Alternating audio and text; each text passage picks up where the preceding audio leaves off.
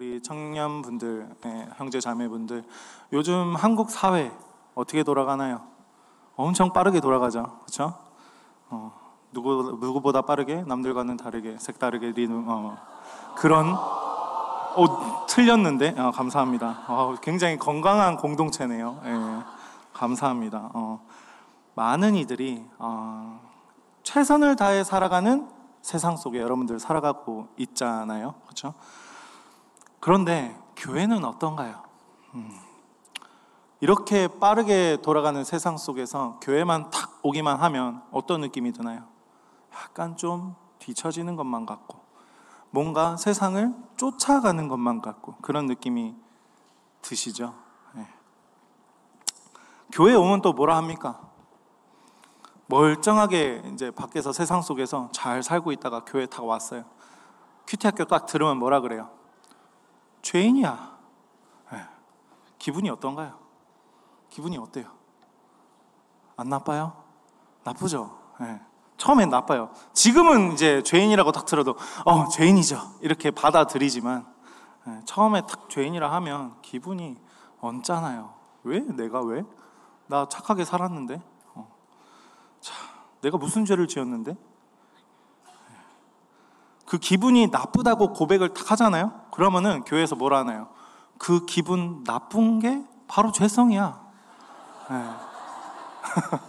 그렇게 많이 들어봤죠? 네. 어.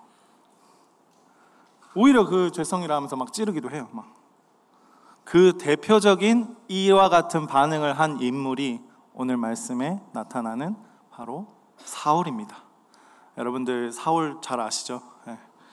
네. 잘 모르시나요? 왜 대답이 이렇게? 어. 잘 아시죠, 사울? 네. 사울과 다윗, 그쵸? 근데 오늘은 사울과 다윗이 아니라 사울과 사무엘에 대해서 이야기를 할 겁니다. 어, 오, 한 명 그랬어요. 네. 자, 사울이 이렇게 얘기합니다. 여러분들, 여러분들이 얘기했다 한번 생각해 보세요. 하나님, 날 선택하셨다면서요. 내가 뭘 잘못했습니까? 아들이라고 하면서 내가 내 마음대로 사는 게 그렇게 안 입고 오세요? 그렇게 마음에 안 드세요? 아들이라면서요. 기도하러 기도의 자리에 나아가서 욕 기도를 하면서 하나님께 부르짖죠. 여러분들 많이 경험해 보셨잖아요. 아까 간증자도 그렇게 얘기하더라고. 욕 기도 한다고. 예. 자, 이제 TF가 몇 회죠? 15. 어, 어제 누구한테 물어보니까 75회 이러던데 잘못. 예. 15회죠. 75회까지 이어지길 기도합니다. 아멘. 네. 자, 15회를 앞두고 이런 생각이 듭니다. 하, TF 또 하나? 이게 먹힐까? 막 내 생각이 막 올라오고 그렇죠? 막 불평과 짜증이 막 밀려와요. 하나님께서 왜 이 TF를 계속 이 방법을 사용하시는 걸까? 오늘 말씀 속에서는 사무엘과 사울이 나오죠.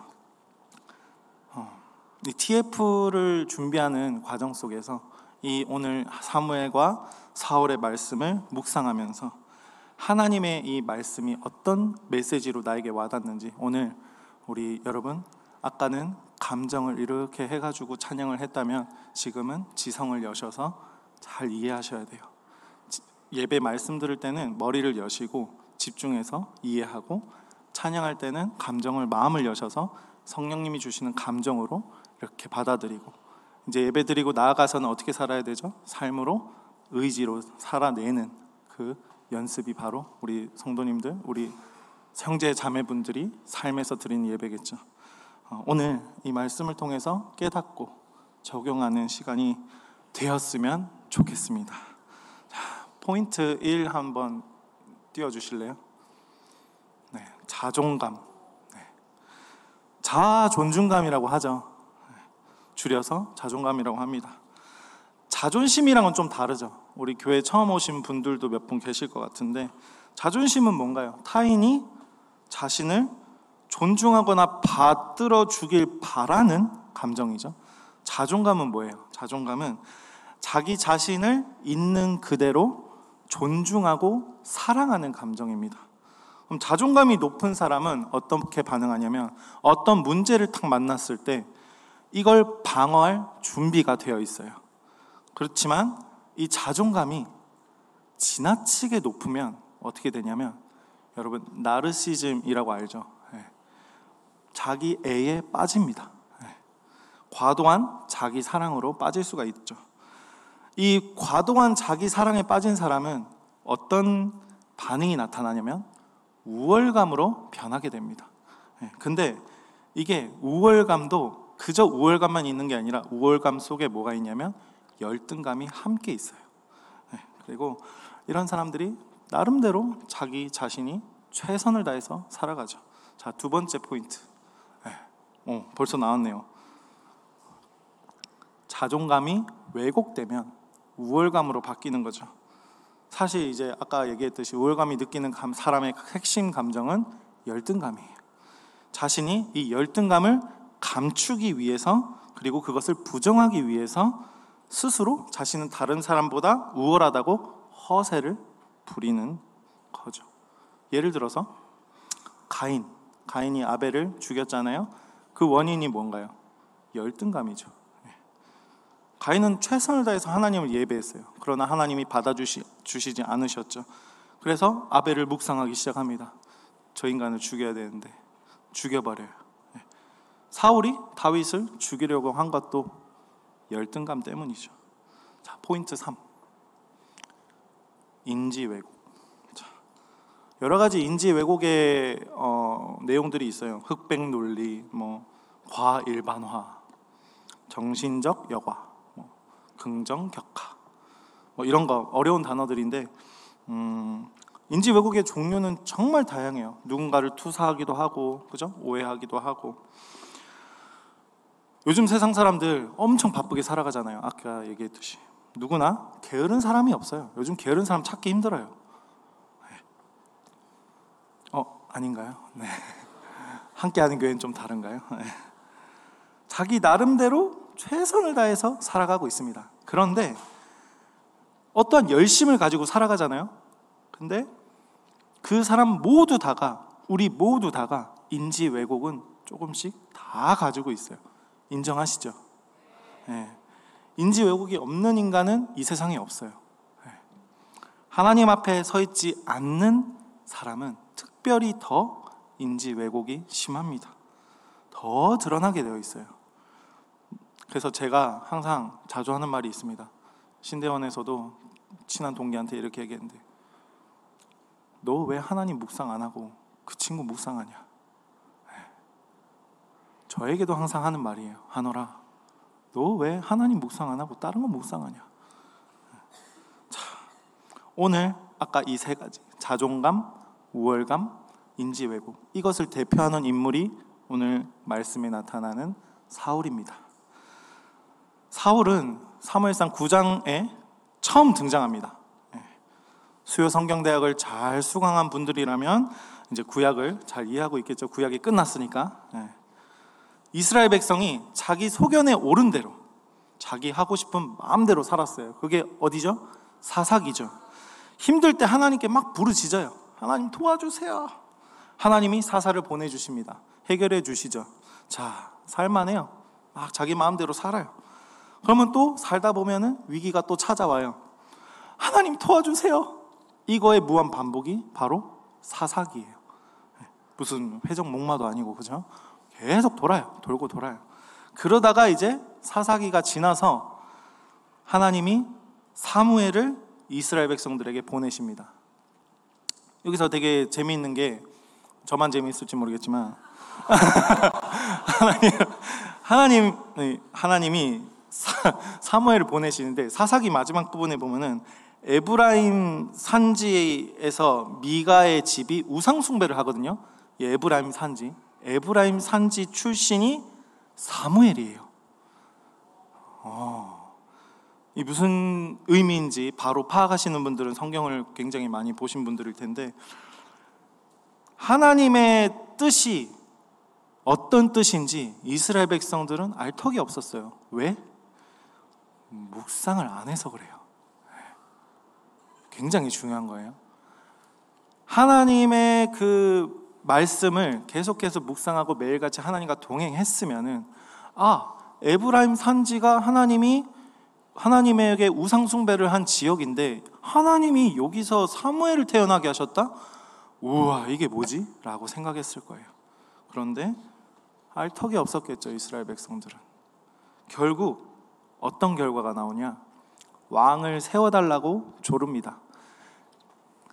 하나님이 죄에서 선으로 바꾸실 수 있는 능력이 있는 것을 믿지 못한 이스라엘 백성들은 눈에 보이는 왕을 세워달라고 쪼르죠. 그죠?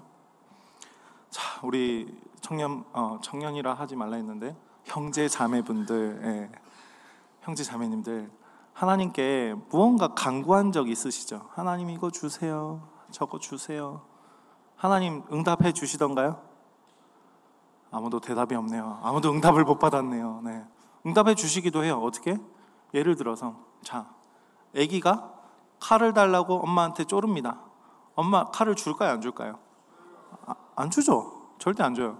근데 방법이 있어요. 어떤 방법이냐? 장난감 칼을 줍니다. 그럼 아기가 어떨까요? 아, 기쁘다. 아, 엄마, 엄마 날 사랑해. 마찬가지로 우리가 하나님 앞에서 우리가 원하는 것을 기도할 때 하나님이 들어주시기도 해요. 근데 하나님 마음이 어떨까요? 안타깝겠죠. 네. 하나님이 사울을 세워달라는 이스라엘 백성들을 보시는 눈이 딱 그랬을 거예요. 하, 어떡하지? 그래, 저기 제일 작은 베냐민 지파의 조그만한 어? 그 작은 가정에 어 좀 키 크고 잘생긴 애가 있네. 아, 쟤좀 세워야 되겠다. 세우셨겠죠. 왜? 사람들 자 하나님은 외모를 보지 않으시지만 사람은 외모를 보겠죠. 뭐 여러 가지 숨은 뜻이 있겠죠. 자, 사울이 베냐민 지파였잖아요. 근데 사울이 결로 결과가 어땠어요? 죽었죠. 죽었는데 하나님께 죄를 지었어요. 하나님 베냐민 지파 미워할 만하잖아요.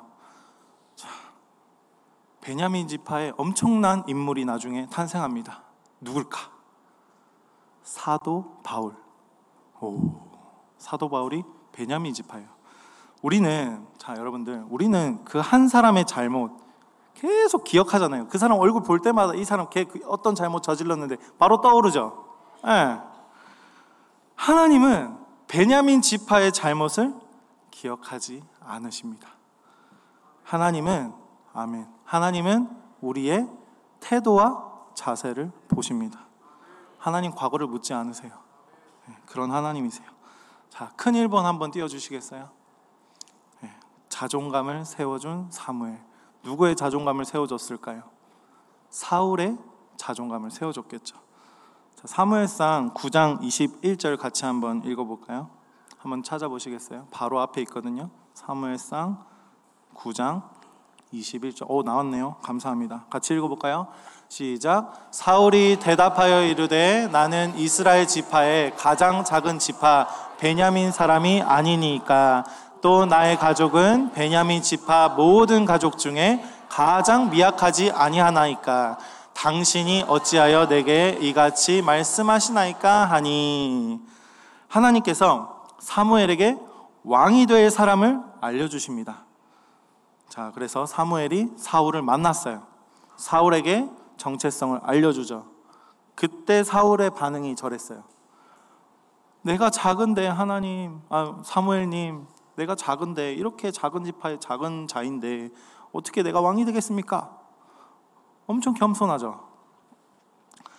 이때 사, 사울의 자존감은 낮은 상태였어요. 왜? 아직 정체성이 왕의 정체성이 없던 거죠. 어, 나는 이스라엘 지파 지파의 가장 작은 베냐민 지파 사람이 아니니까. 네. 사울의 가족은 심지어 베냐민 지파 중에서도 가장 미약하다고 스스로 말하고 있습니다. 아주 자존감이 낮은 상태죠. 어. 사울은 근데 당시에 사람들보다 머리 하나가 더 있을 정도로 키가 컸잖아요. 네. 제가 최근에 키를 재보니까 182.7이던데 아무튼 오 감사합니다. 네. 자, 허우대는 멀쩡해요. 그쵸? 허우대는 멀쩡한데, 내면은 어떻다? 어, 자존감이 낮을 대로 낮아져 있어요. 제가 11년 전에 함께 하는 교회에 왔거든요. 그때 1청년부터 시작했습니다. 그때 키가 지금이랑 똑같겠죠. 딱 사울의 상태였어요. 1청년이 지나고 2청년이 지나고 3청년까지 했어요. 그리고 지금 여러분에게 말씀을 전하고 있습니다. 할렐루야 하나님 감사합니다. 네. 하나님께서 우리를 부르셨을 당시에 우리의 모습은 어땠나요? 여러분도 돌이켜 보세요. 다 교회 예수 처음 믿었을 때 그 모습. 하나님 앞에서 내가 죄인이라고 탁 깨달아졌을 때 여러분 어땠나요? 아직 어, 아직 못 깨달은 분들도 있는 것 같은데. 예. 그 딱 하나님 앞에서 내가 죄인이라고 탁 깨달아지는 순간 어떤 느낌이 드냐면 뭘 해도 죄예요. 내가 살아있는 것 자체가 죄라고 느껴져요. 숨 쉬는 것도. 예. 그래서 어떤 생각이 드냐면 죽어야 되나? 라는 생각까지 듭니다. 예. 이 생각이 안 드는 분들, 예, 저랑 눈 마주치지 마세요. 죄성, 죄성을 모를 수도 있어요. 복음을 모를 수도 있어요. 그래서 준비된 게 있어요. 큐티 학교. 네. 끝났지만 또 있어요.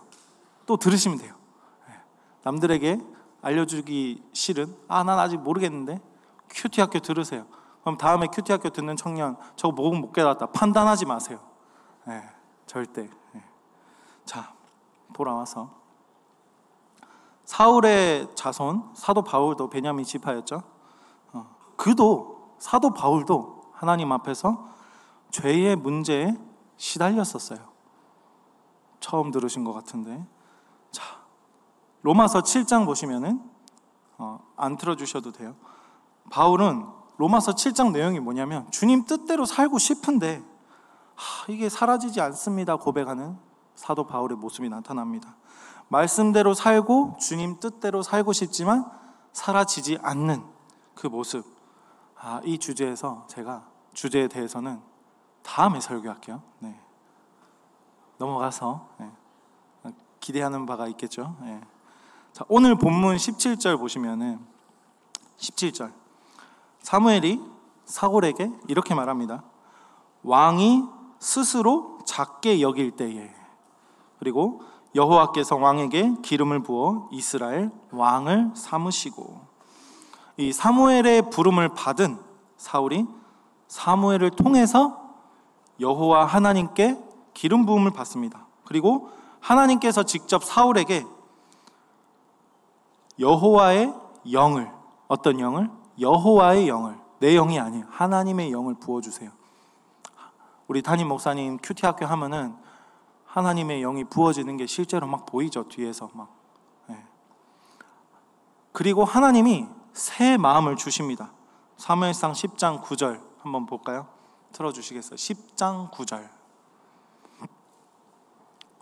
같이 읽겠습니다. 시작. 그가 사무엘에게서 떠나려고 몸을 돌이킬 때에 하나님이 새 마음을 주셨고 그날 그 징조도 다 응하니라. 자, 기름 부음, 받은 사람의 특징이 뭐냐면 오늘 말씀에 새 마음 기록하세요. 기름 부음 받은 사람의 특징 새 마음입니다. 네. 이것 또 해? 아, 저것 또 해?가 아니라 하나님이 이 TF를 통해 하나님이 이 청년부를 통해서 어떤 은혜를 주실지 새 마음으로 기대하는 마음이 생기는 게 생기는 사람이 기름 부음 받은 사람이 성경에 그렇게 나와 있습니다. 참여하고자 하는 마음이 바로 새 마음이겠죠. 우리 TF에 대한 마음도 마찬가지일 거라고 생각합니다. 자, 작은 두 번째 선택받은 사람. 네. 사무엘이 기름 부어서 사울이 왕이 되었어요. 기름 부음 받은 것은 하나님이 선택하셨다는 증거죠. 하나님이 선택한 사람이라는 정체성이 생기면 뭐가 생긴다 그랬죠? 자존감이 생긴다 그랬습니다. 그런데 아직 이제 사울이 왕으로 이렇게 올 이렇게 하나님이 선택하셨는데 인정하지 않는 사람들도 있었어요. 성경에 나옵니다. 그때 하나님의 영이 사울에게 크게 임해서 사울이 암몬과의 전투를 해서 암몬을 이깁니다. 네. 그제서야 백성들이 사울을 인정합니다. 자, 우리 사랑하는 형제 자매분들, 나의 리더가 하나님이 세운 리더라고 인정이 되십니까? 몇 명 대답을 안 하시는데 내가 봤을 때 그 리더가 리더답지 못하다고 할지라도 그 리더는 셀장은 하나님이 세운 사람이에요. 인정하셔야 돼요. 네. 아멘. 네. 자, 셀원들에게 제가 말합니다. 셀장이 셀장다워야 인정할 건가요? 아니죠. 하나님이 기름 부으신 자리인 거를 인정하지 못한 사람 꼭 있어요. 자, 셀장들에게 말합니다. 셀장도 깨어있지 않으면 사울과 같은 선택을 하게 됩니다. 깨어있는 방법이 뭘까요? 묵상과 기도, 예배, 훈련, TF에 뭐 참여하는 것 등등 있겠죠. 자, 사울은 백성들에게 인정을 받아서 길갈에서 왕을 왕으로 세움 받습니다. 그 그리고 나서 사무엘이 이제 사울 왕에게 통치권을 위임합니다. 그리고 사울은 사무엘은 물러나죠. 자, 3번. 어, 시간이 너무 빨리 지나가네요. 영적 자아의 부재. 예. 사울이 왕이 되었어요. 이제 사울이 왕의 직무를 시작합니다. 이 고세, 고대 이스라엘 왕의 직무가 두 가지가 있었는데 첫 번째는 뭐냐면 군대를 인도해서 이스라엘을 외부 침략자나 적들로부터 지켜내는 일을 하는 게 왕의 직무 중 하나였어요. 그리고 두 번째가 뭐였냐면 법적 판결을 내리는 재판관의 역할을 하는 게 왕의 직무였어요. 율법을 지키게 하는 의무가 있었던 거죠. 왕에게. 자, 사울은 첫 번째 직무는 지켰죠. 적들을 통해서 이스라엘을 지켰어요. 오, 싸움 잘했어요. 근데 두 번째 직무 스스로 지키지 못했죠. 두 번째 직무 뭐라 했죠? 율법을 지키는 것. 하나님의 말씀, 사무엘을 통해서 하나님의 말씀이 주어졌을 때 그 하나님의 말씀을 지키지 못했어요.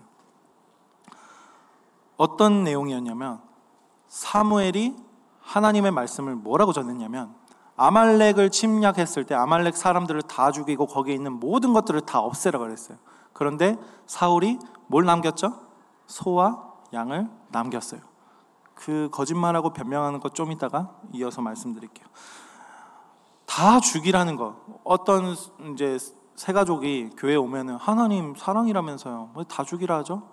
뭐 이렇게 물을 수도 있겠지만 묵상 어제 큐티학교 묵상에서 제가 말씀드렸듯이 이 성경 말씀은 성령의 은혜가 아니고서는 우리가 이해할 수 없는 부분들이 굉장히 많습니다. 그래서 우리가 묵상하거나 말씀 읽을 때 성령님께 도움을 구하면서 읽는 것이 굉장히 중요하다고 말씀드렸어요. 레위기 27장 29절에서는 이렇게 나와 있습니다. 온전히 바쳐진 그 사람은 다시 무르지 못하나니 반드시 죽일지니라. 우리 레이기 묵상했었죠. 레이기 묵상에서 이 말씀이 나와요. 이게 무슨 말이냐면 사람을 죽이는 것에 대해서 이스라엘 백성이 허용하는 게 아니에요. 굉장히 제한되어 있었거든요. 이 경우는 뭐냐면 첫 번째로 전쟁에서 모두 멸하라는 내용이에요. 하나님의 명령이에요. 이스라엘 백성이 적의 성을 함락하고 모두 멸하라는 하나님의 말씀일 경우에 모두 멸하라. 이 의미고 두 번째는 뭐였냐면 범죄자들에 대한 사형 집행일 경우에 이 말씀이 적용이 됩니다. 자, 어려운 내용은 넘어가고 자, 이 영적 자아가 없었던 이 사울이 자기 마음대로 판단하고 결정했어요. 여러분들 살면서 교회 오기 전에 그럼 다 그렇게 사셨잖아요. 우리 다 사울처럼 살았잖아요. 저만 그랬나요? 네. 어제 큐티 학교 때도 말씀드렸지만 묵상하지 않으면은 금방 예전의 삶으로 돌아갑니다. 네. 자기 편한 대로, 자기 소견에 옳은 대로. 이게 사사기 아닐까요? 맞죠? 사울이라는 왕이 딱 세워졌어요. 근데 이 왕의 수준이 어때요? 왕의 수준이 사사기 수준인 거예요. 네. 말씀은 어, 우리가 이 묵상은 기본이잖아요. 항상 교회에서 함께하는 교회에서는 묵상 강조하죠. 막 귀에 막 딱지가 생겼어요. 아, 묵상한 묵 듣자마자 아 딱지가 생겼어. 그런데 이 묵상을 여러분들 목숨 걸어야 돼요. 네. 아멘. 묵상 안 하면 뭐였죠? 묵상 안 하면 머리 감지 말자. 묵상 안 하면 밥도 먹지 말자. 묵상 안 하면 화장도 하지 말자. 남자들 묵상 안 하면 민성이 어디 있나요? 묵상 안 하면 옷도 입지 말자. 네. 아무도 웃지 않네요. 네. 자, 큰 2번 넘어갈게요. 우월감에 빠졌어요, 사울이. 열등감이죠. 내 나름대로, 사울 나름대로. 육적 자아가 살아났어요. 자존감이 생겼어. 이제 육적 자아가 살아났어. 스스로 판단할 수 있게 됐습니다. 여러분들 교회 와가지고 이제 TF 하면서 뭔가 해내고 이루면서 육적 자아가 다 생겼잖아요. 근데 이 되게 웃긴 게 육적 자아 딱 생기고 나면은 TF 딱 끝나고 나면은 어떤지 아세요? 교회를 떠나는 청년들이 하나 둘씩 있어요. 떠나는 사람이 뭐라고 말하면서 떠나는지 압니까? 지쳤다. 비효율적이다. 감정 소비다. 이 뭐할라 하노? 자, 교회 남아 있는 게 시간 낭비인 것 같이 느껴지기도 해요. 우리의 감정이 요동치기 때문에 우리는 죄성이 있잖아요. 그리고 반대로 또 이제 나가면은 아 뭔가 난 해낼 것만 같아. 아, TF에서 뭐 해봤으니까 나는 이제 다 할 수 있을 것 같아. 어, 회사에서 사람 만나도 내가 다 그 사람들 휘어잡으면서 막 잘 섬기고 관계 잘할 수 있을 것 같아. 근데 교회가 걸림돌이 되네. 아 수요일도 나와야 되고 뭐 기도에 계속 있네. 뭐 하는 짓이지?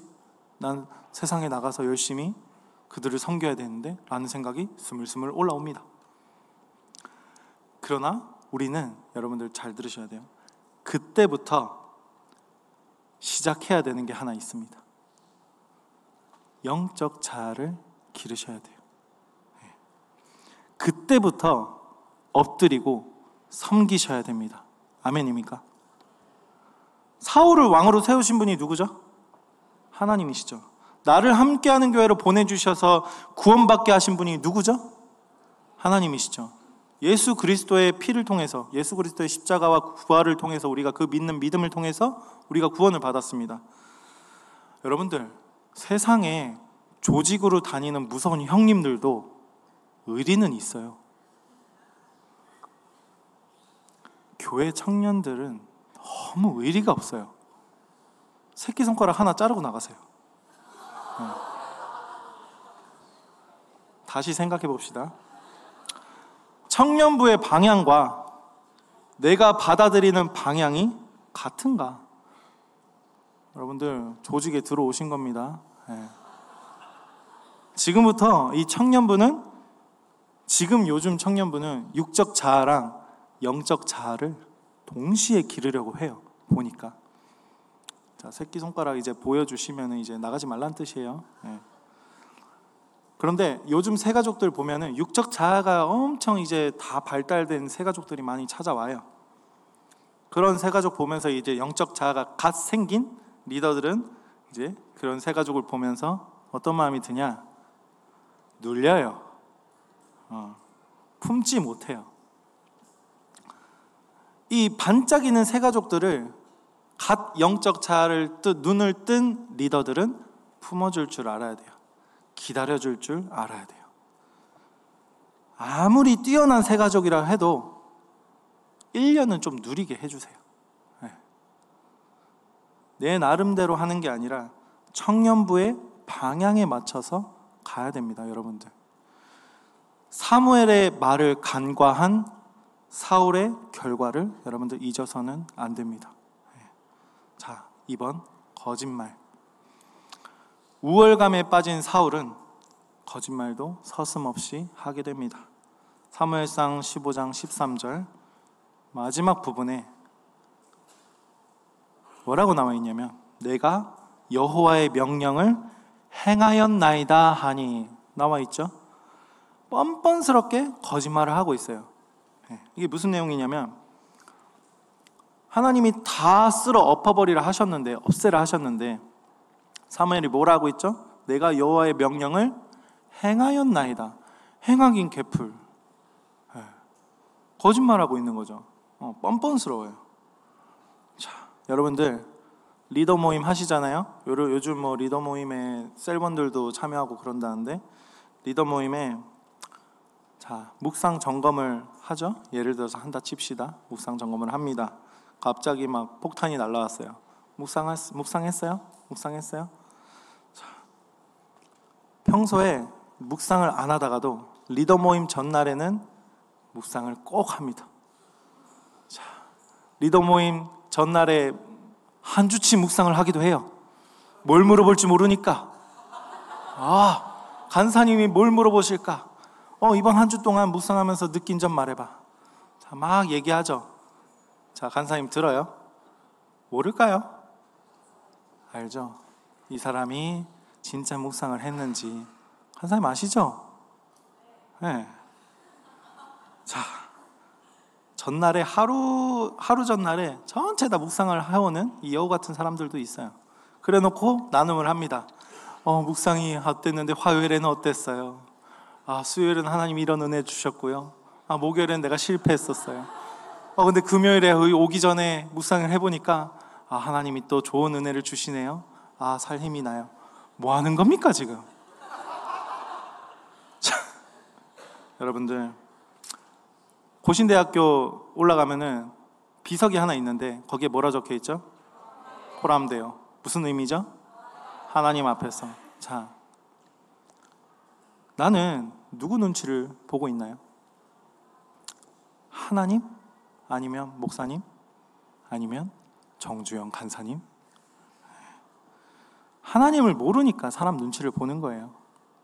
그렇다고 눈치 안 보는 게 하나님을 믿는 게 아니에요. 오해하시면 안 돼요. 막 눈치 안 보고 막 다막 이러면 안 돼요. 그거 아니에요. 네. 하나님을 알면은 하나님이 세우신 사람의 말을 신뢰하게 됩니다. 그 하나님이 세우신 사람을 신뢰하게 됩니다. 속이고 거짓말 하는 것보다 차라리 정직한 게 나아요. 노력해 보지도 않고 못했다고 너무 당당하게 말하는 것도 좀 개념이 없지만은 거짓말하는 거짓말하는 것은 본인 스스로를 그 본인 스스로의 영을 더 망하게 하는 길이에요. 예. 차라리 못하면 사람들 앞에서 부끄럼 당하는 게 빨리 돌이킬 수 있는 엄청 빠른 길이에요. 위로는 누가 해주시냐면 하나님이 해주세요. 예. 믿고 기다리시면 됩니다. 예. 자상을 추천합니다. PPL. 자, 3번 변명. 거짓말에 이어서 사울이 변명까지 해요. 아, 막 심각하죠. 답이 없어요. 사울은 두 번에 걸쳐서 변명을 합니다. 물이 있나요? 아, 감사합니다. 15절과 21절에서 변명을 하는데 사무엘이 14절에서 묻습니다. 제가 읽어 드릴게요. 내 귀에 들려오는 양의 소리와 소의 소리는 어찌 된 거냐? 이 무슨 내용인가요? 사울이 양과 소를 남겨 두었다는 소리겠죠. 사울이 이렇게 대답합니다. 가장 좋은 가축을 남겨 둔 겁니다. 하나님을 위해서. 무슨 뚱딴지 같은 대답인지. 예, 동문서답이죠. 이어서 이제 16절 보시면은 사무엘이 이렇게 말합니다. 가만히 계시옵소서. 어, 부산말 재밌 재밌더라고요. 그 장모님이 가만히 있어봐리 이러더라고요 항상. 뭘 이렇게 김치 김치를 꺼내다가 가만히 있어봐리 난 가만히 있는데. 농담이에요. 네. 음. 여호와께서 어, 자 사무엘이 이렇게 얘기하는 거예요. 가만히 있어 봐리. 여호와께서 너 겸손할 때 왕으로 삼지 않았냐? 그리고 너한테 뭐라 했는데? 아말렉 사람만 다 죽이라 했나? 아니잖아. 거기 있는 거 모두 다 없애라 했잖아. 사울이 이때라도 뉘어치었으면 얼마나 좋았을까. 예. 그딱 자기의 죄가 탁 까발려졌을 때 여러분들 느껴보셨죠? 공동체에서 내 죄가 탁 까발려졌을 때, 내 교만이 탁 까발려졌을 때, 어 어때요, 막, 어, 어 부끄러워, 어 죽을 것 같아, 막 숨고 싶어. 사울이 딱 그랬을 것 같아요. 그래서 변명을 하죠. 여러분들 변명 많이 해보셨죠? 공동체에서. 근데 변명하면 변명이지 나만 모르고 다 알아요. 예. 자, 21절에 사울이 변명합니다. 다만 21절 한번 들어보시겠어요? 15장 21절. 네, 같이 읽어볼게요. 다만 백성이 그 마땅히 멸할 것 중에서 가장 좋은 것과 어, 길갈에서 당신의 하나님 여호와께 제사하려고 양과 소를 끌어왔나이다 하는지라. 네. 자, 하나님이 명령하신 대로 아말렉 사람을 다 죽였는데 그래도 하나님이 기뻐하실 만한 가축들을 제가 남겨왔습니다. 라고 하는 거예요. 하나님 뭐라 했었죠? 3절에 뭐라 했었냐면 모든 걸 다 죽이라고 명령하셨어요. 그래서 22절과 23절에 사무엘이 이 답 없는 사울에게 결국에는 눈물을 머금고 하나님의 말씀을 전합니다. 첫 번째가 어떤 내용이냐면 순종이 제사보다 낫다. 그리고 두 번째는 거역하는 것. 하나님의 말씀을 거역하는 것은 어떤 죄냐면 점치는 죄. 그리고 완고한 것은 뭐냐면 우상숭배라고 분명하게 못을 박습니다. 왕이 사울 왕이 여호와를 버렸으므로 여호와도 왕을 버려 왕이 되지 못하게 하셨다. 이 사울의 불순종과 하나님의 말씀을 거역하고 뉘우치지 않고 거짓말 그리고 변명으로 완고하게 행동한 결과는 하나님께 버림받는 거예요. 여러분들 사울이 인지 왜곡이 있었어요. 큰 3번. 네. 하나님 하나님의 말씀을 사울이 끝까지 이해하지 못했어요. 이 상황이 되어서도 인지 왜곡이죠.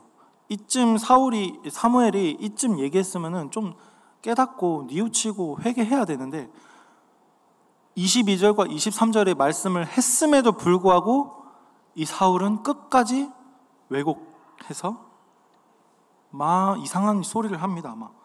자, 1번 체면과 자존심 15장 30절 같이 한번 읽겠습니다.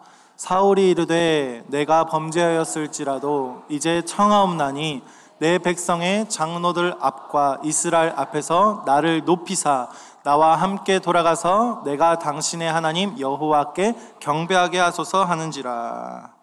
이 자존심이 아직 남아 있는 거죠. 이스라엘 앞에 장로들 앞에 백성들 앞에서 나를 높여 주세요. 이게 회개 회개하는 사람의 태도와 자세인가요? 아니죠. 죽음과 자존심 중 여러분들 선택하라면 뭘 선택할 건가요? 음? 네.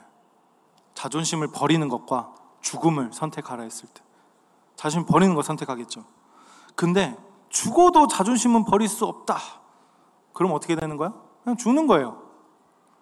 자존심이 훼손되고 수치를 당했으면 자상. 약간 이런. 네. 자상을 가면 이 수치심이 저기요 잠시만요. 네. 자아상을 가면은 이 수치심의 원인이 나의 죄로 인한 것을, 것임을 알게 됩니다. 내 죄를 보면 아까 뭐라 그랬죠? 죽고 싶어진다 그래요. 근데 죄를 보고 죽고 싶다는 생각이 아직 안 들었다? 큐티 학교를 가시면 됩니다. 네. 아직 내 모습이 보이지 않는 것, 어, 잘못을 머리로만 아는 거죠. 알 수 있어요. 여러분들 똑똑하기 때문에. 내가 죄인이다. 머리로 알잖아요. 그런데 아직 뉘우치지 않은 모습들, 아직까지 불평, 불만하는 모습들, 머리로만 알고 있는 거예요. 자기 중심성에서 벗어나지 못한 겁니다. 그래서 사무엘이 말했죠. 순종이 제사보다 낫다. 하나님께 순종하는 것이 네가 판단하는 모든 것들보다 낫다. 아멘. 네. 자, 2번 누가 더 슬플까? 15장 35절입니다. 같이 읽겠습니다. 사무엘이 죽는 날까지 사울을 다시 가서 보지 아니하였으니 이는 그가 사울을 위하여 슬퍼함이었고 여호와께서는 사울을 이스라엘 왕으로 삼으신 것을 후회하셨더라. 자, 사무엘이 죽는 날까지 사무엘 사울을 보지 않았어요. 왜? 슬퍼서. 자기가 기름 부어 세운 왕이에요. 하나님이 이, 이 사울을 이제 버렸다 했을 때 사무엘의 마음이 어땠을까요? 어쩔 수가 없는 거예요. 하나님이시기 때문에. 그래서 너무 슬픈 거예요. 네. 내 마음 같아서는 다시 기회를 주고 싶고, 다시 왕으로 세우고 싶고, 내가 기름 부었는데, 여러분들, 담임 목사님의 마음도 마찬가지일 거예요. 우리 마음도 마찬가지예요. 교회에서 여러분들이 섬김 받고 훈련 받으면서 사람답게 잘 컸어요. 호대가 멀쩡한 182.7. 거울을 보니 내가 멀끔해 보여요. 아마 살만 나 이제. 표정도 좋아졌어. 얼굴 색이 시꺼먼 데서 이제 밝아졌어요. 세상 사람들 막 날 칭찬하기 시작해요. 여러분들, 그때가 시작이에요. 그때가 엎드려야 될 시작이에요. 그런데 교회에서 나가요. 막 미치겠어요. 왜 나가는지.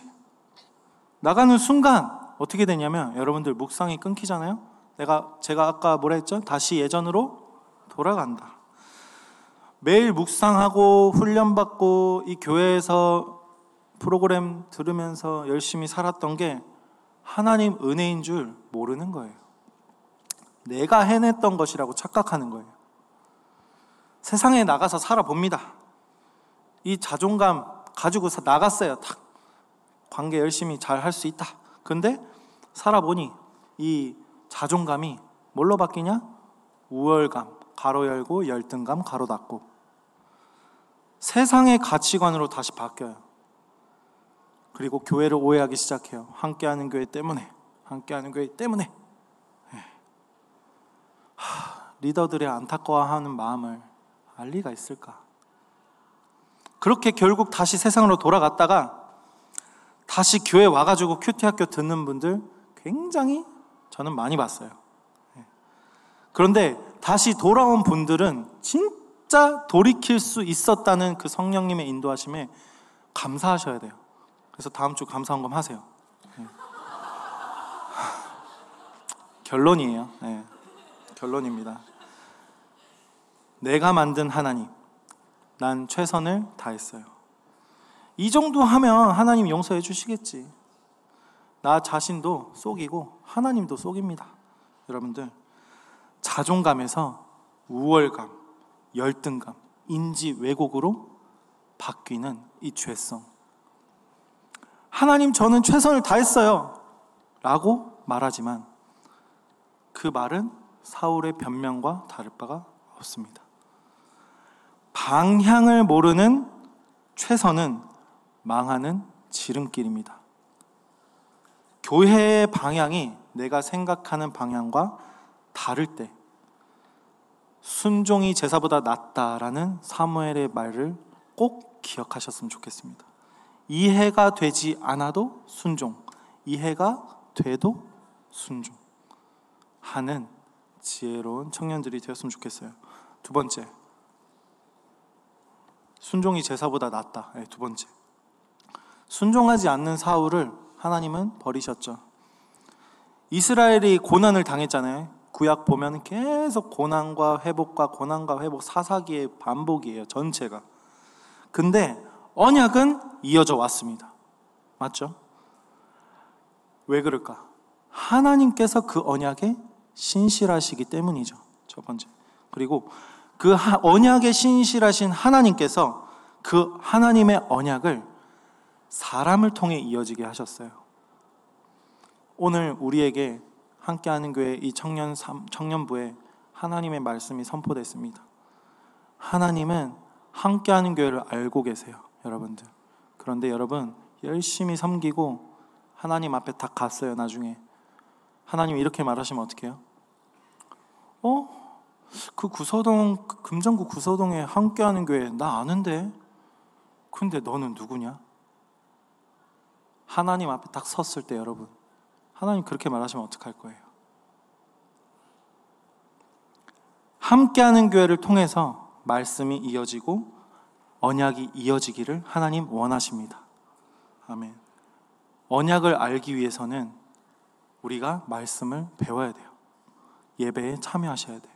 함께하는 교회 프로그램에 하나님이 허락해 주신 이 TF에 참여하셔야 되고 동참하셔야 됩니다. 자, 적용입니다. 오늘 이 말씀 들었잖아요. 자, 이 말씀을 딱 듣고 1번 틀어 주세요. 누구에게 적용해야 하는가? 지금도 내 모습 보지 않고 이 말씀을 들어야 할 누군가가 생각나지는 않습니까? 그게 바로 죄의 결과예요, 여러분들. 지금은 여러분들 이 말씀을 들으면서 내 모습을 보셔야 돼요. 남들 생각할 필요가 없어요. 그거는 하나님이 하세요. 말씀 들을 때 내 모습 보셔야 됩니다. 제발요. 네. 말씀을 묵상해야지 다른 사람을 묵상하시면 아니 아니 아니 됩니다. 네. 2번 사무엘의 말에 순종합니다. 음. 사울은 사무엘의 말에 순종하지 않았죠. 결과는 뭐였나요? 버림받았죠. 하나님께서 세우신 리더의 말에 순종, 순종하셔야 됩니다. 내가 리더의 말에 순종하는 이유, 하나님이 세우셨기 때문입니다. 뭐라고요? 내가 리더의 말에 순종하는 이유는 뭐라고요? 하나님이 세우셨기 때문입니다. 리더의 자질을 따질 필요가 없어요. 내 눈에 부족해 보이더라도 순종하는 것이 하나님께 순종하는 겁니다. 여러분, 하나님을 꼭 믿으셨으면 좋겠어요. 내 걱정, 내 불안, 내 초조, 마음을 내려놓으세요. 부정적인 생각이 들 때는 여러분들 이 TF 할 때도 부정적인 생각 이거 왜 하노? 이 좀 이상한데 진부한데 생각이 들 때 꼭 같이 생각하셔야 되는 건 뭐냐면 대안을 생각하세요. 대안을 생각하시고 불평하세요. 음. 좋은 대안이 생각나지 않는다면 순종하셔야 됩니다. 아멘입니까? 네. 3번. 사무엘은 사울을 사랑했다. 성도는 서로를 사랑해야 합니다. 특별히 사무엘은 사울을 사랑했습니다. 사무엘은 사울을 끝까지 사랑하면서 안타까워했어요. 여러분들, 하나님이 이 사울이 죄를 짓고 하나님이 이제 사울을 버린다고 했을 때 사무엘이 아침에 일찍이 일어나서 사울에게 달려갔어요. 그가 죄를 지었었더라도 그가 잘못을 했었더라도 최선을 다해서 뛰어가는 사랑하는 열정이 있었어요. 리더는 셀원을 사랑하셔야 됩니다. 성도는 서로를 사랑해야 합니다. 하나님의 명령이에요. 10계명을 둘로 나누면은 하나님 사랑, 이웃 사랑. 여러분들 이웃을 사랑하지 않는다는 것은 하나님 말씀을 율법을 어기는 거예요. 버리는 것은 하나님의 영역이에요. 하나님이 포기하시기도 전에 내가 포기하면 안 됩니다. 그게 바로 불순종이죠. 내 눈에 그 청년이 부족해 보이더라도 하나님께 묻고 그 청년을 만나러 한 걸음에 달려갈 그 마음에 그 따뜻한 마음이 있으셔야 돼요. 답답한 청년이 있더라도 여러분들 그 청년을 그 내 형제 자매를 사랑하는 하나님의 마음을 느끼셔야 합니다. 예. 그래서 여러분들 셀원들을 격려 많이 해주세요. 예. 그를 위해서 그녀를 위해서 한 걸음에 달려가 주세요. 남자 셀장이 그녀를 위해서 내가 달려가라 했다고 한 걸음에 달려가가지고 오해받게 하지 마시고 여러분들 담임 목사님 화내는 거 따라하지 마세요. 먼저 품고 섬기는 연습부터 하셔야 됩니다. 화낼 수 있는 경우는 내가 그 사람을 정말 나와 같이 내 가족처럼 사랑할 때 화가 나요. 어, 의로운. 내가 정말 그 영혼을 내 목숨처럼 사랑하는지, 하나님이 나를 사랑하신 것처럼 내가 그 영혼을 사랑하는지, 스스로 먼저 점검해 보셔야 돼요. 율법보다는 사랑입니다. 정주영 간사님 따라하지 마세요. 알겠죠? 교회의 방향이 이거니까 넌 잘못됐어. 넌 고쳐야 돼. 라고 말하는 건 한 명이나 두 명으로 충분합니다. 네. 그분의 마음 헤아려 보셨어요? 얼마나 십자가 지고 하시겠어요?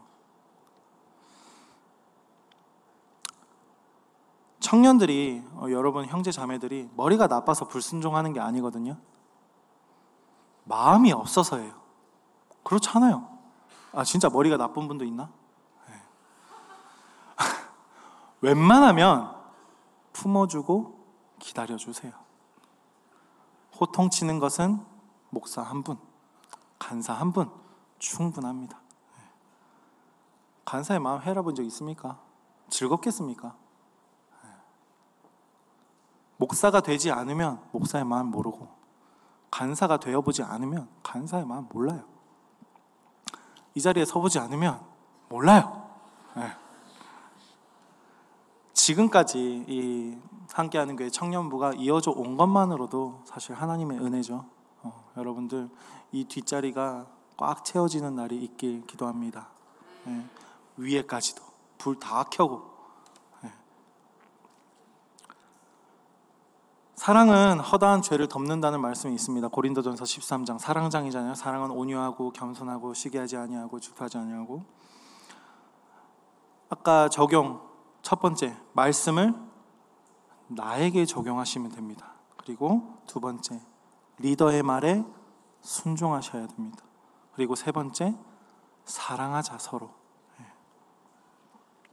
불순종해서 버림받아서 세상에 나가서 하나님, 저는 최선을 다했어요. 라고 울면서 소리치는 이런 불상사가 생기지 않도록 지금 말씀을 듣고 정신을 차리고 하나님의 음성을 듣는 청년들이, 아, 형제 자매분들이 되시길 주의 이름으로 축복합니다.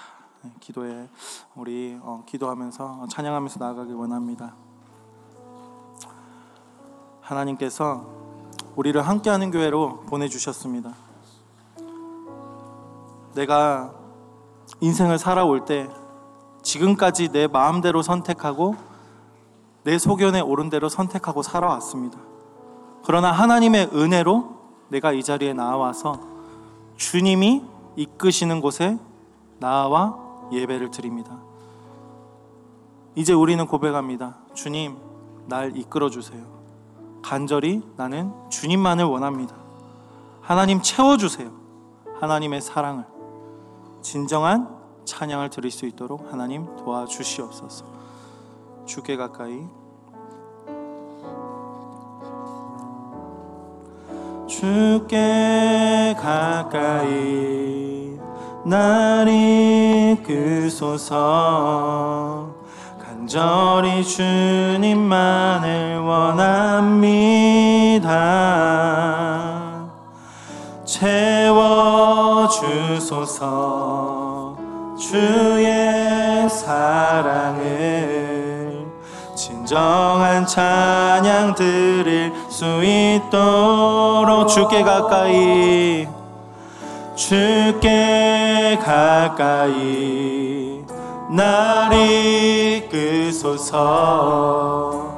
간절히 주님만을 원합니다. 채워주소서. 주의 사랑을 진정한 찬양 드릴 수 있도록 목마른 나의 영혼 목마른 나의 영혼 주를 부르니 나의 맘 만져 주소서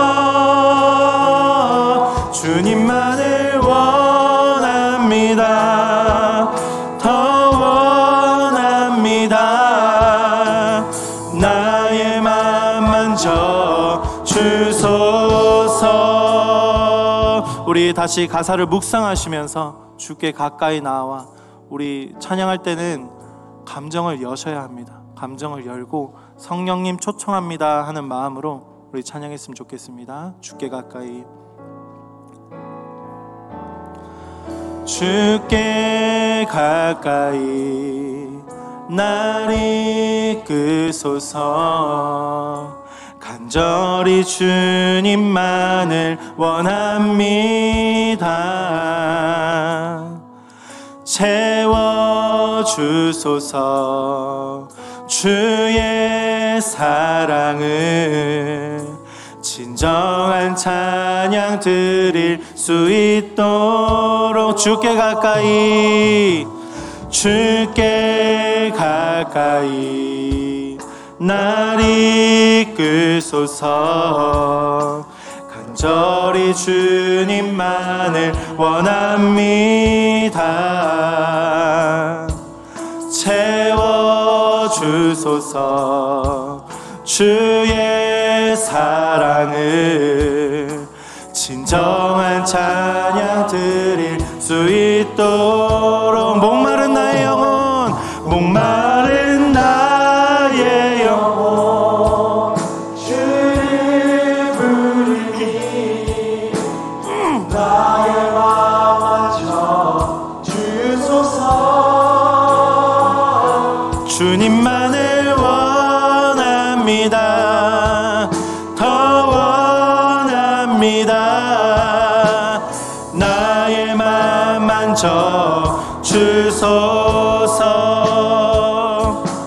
아버지 하나님 이제는 내 생각에서 빠져 사는 것이 아니라 하나님께 눈을 들어서 하나님을 보길 원합니다. 하나님이 나의 마음을 임- 움직여 주시고 하나님이 나의 생각을 붙잡아 주시고 하나님이 삶으로 살아가는 나의 삶을 주여 인도하여 주시옵소서. 하나님 우리에게 성령을 주시옵소서. 내게로부터 눈을 들어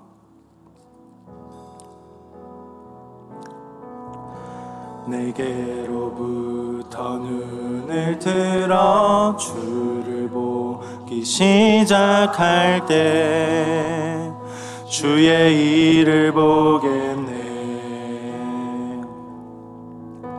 내 작은 마음 돌이키사 하늘에 꿈꾸게 하네.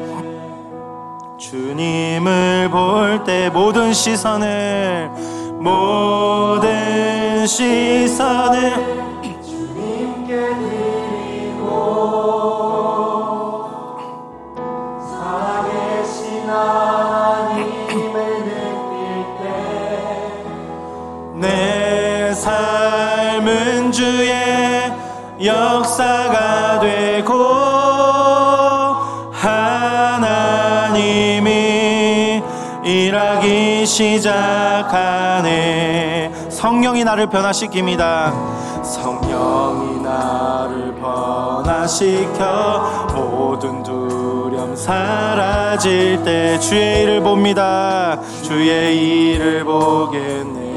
황폐한 땅 한가운데서 황폐한 땅 한가운데서 주님 마음 알게 되리 주님을 볼 때 모든 시선을 주님께 모든 시선을 주님께 드리고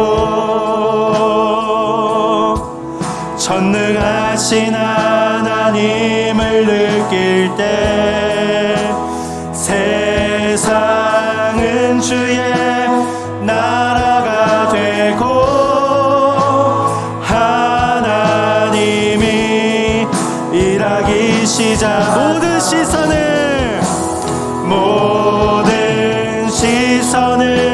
주님께 드리 살아계신 하나님을 살아계신 하나님을 느낄 때 내 삶은 주의 역사가 됩니다. 삶은 주의 역사가 되고 그 삶에 하나님이 일하십니다. 일하기 시작하네. 내 삶을 인도하시는 하나님께서 그 하나님은 완전하신 분입니다. 그 하나님을 믿습니까? 그 하나님을 믿는 믿음으로 우리 찬양하며 나아갑시다. 완전하신 나의 주.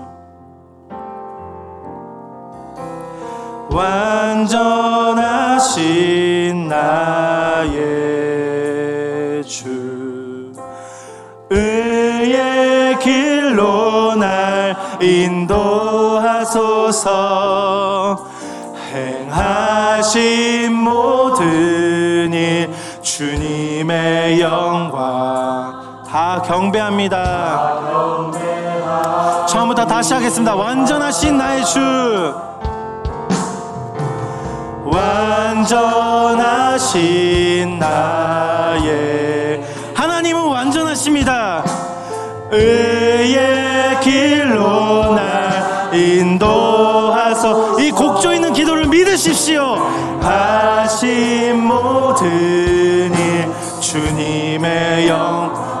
경배합니다. 다 경배 예배합니다, 아버지.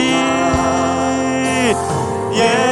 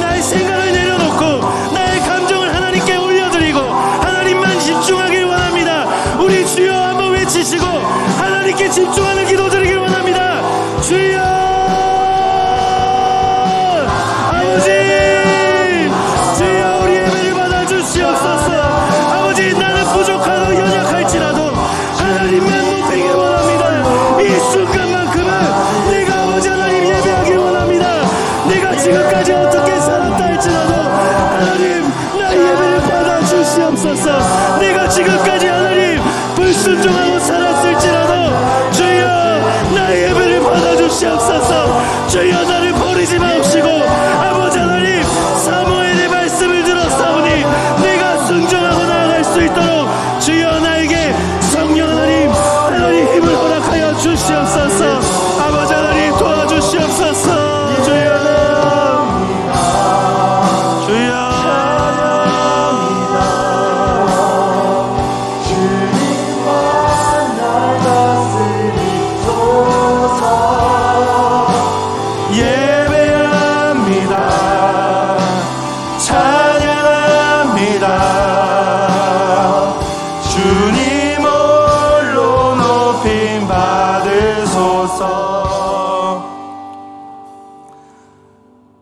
께서는 지금 이 자리에 살아계십니다. 오늘 이곳에 계신 성령님, 나의 마음에 찾아와 주시옵소서. 우리에게 말씀하여 주시고 우리를 가르치소서.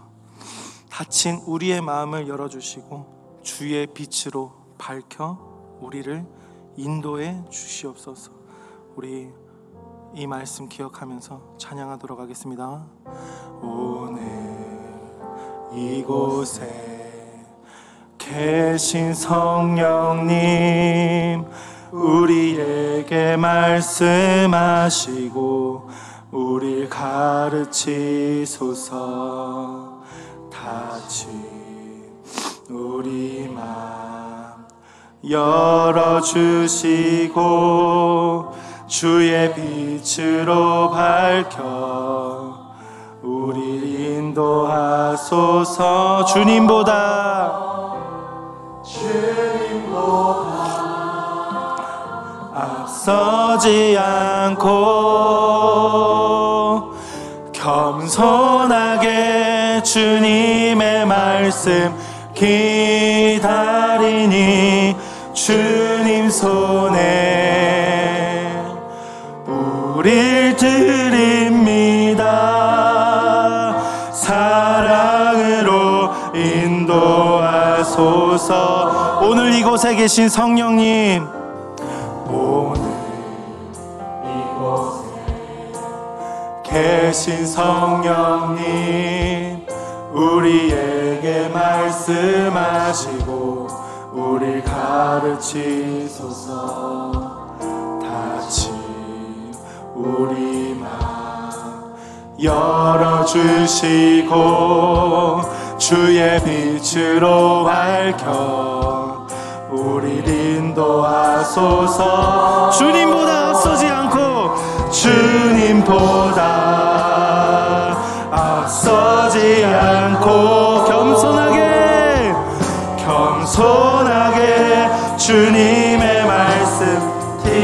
기다리니 주님 손에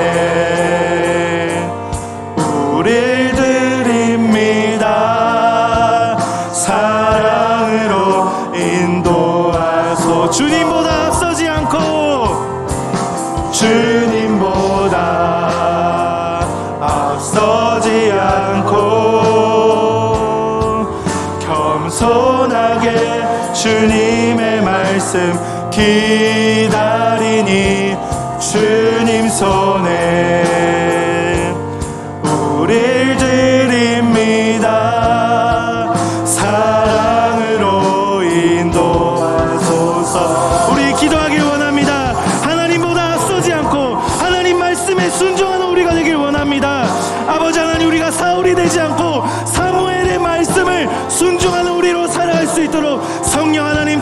주시옵소서 이 말씀 가지고 우리 주여 세 번 외치시고 기도하라고 하겠습니다. 주여 주여.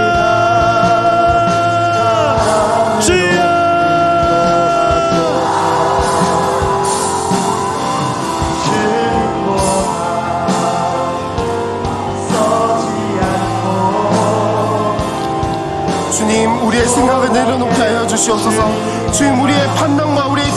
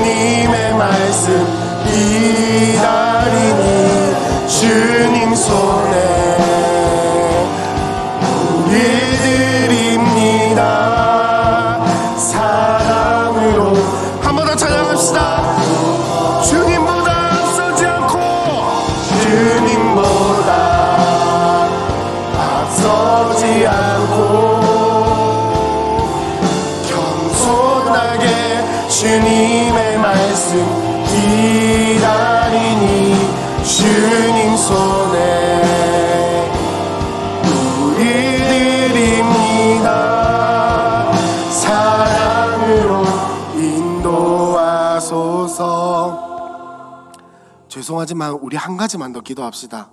한 가지만 더 기도할 때 하나님 내 판단 내려놓게 하여 주시옵소서. 하나님 내 경험 내려놓게 하여 주시옵소서. 하나님 내가 저 사람보다 뛰어나다는 교만을 내려놓게 하여 주시옵소서.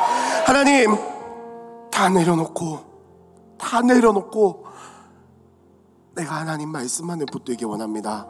하나님 사랑만을 붙들기 원합니다. 나에게 약속하신 그 언약의 말씀을 붙들기 원합니다. 주님, 내가 내려놓고 성령에게 순종하겠습니다. 내 안에 계신 성령의 빛에 순종하겠습니다. 순종할 수 있는 마음을 주시옵소서. 나를 도와주시옵소서. 나를 붙들어 주시옵소서. 우리 주여 한번 간절히 부르시고 기도하겠습니다. 주여!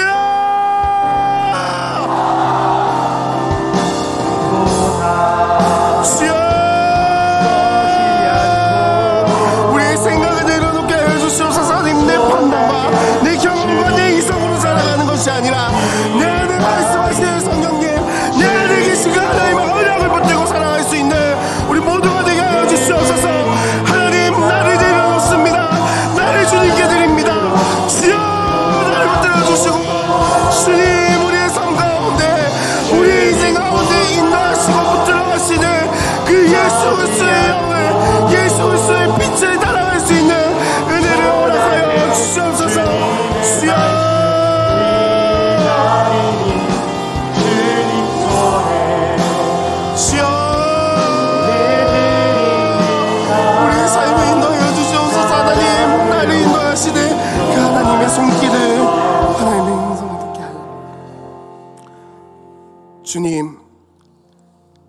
안에 계셔 주셔서 참 감사합니다.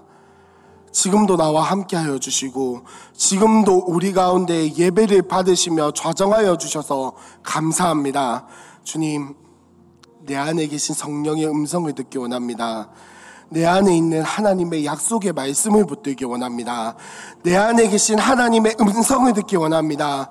주님, 이제까지는 내 판단과 내 경험과 내 이성이 앞서서 하나님이 세우신 권위, 하나님이 세우신 공동체, 하나님이 우리에게 말씀하시는 것들을 놓치고 있었다면 주님 이제는 듣게 하여 주시옵소서.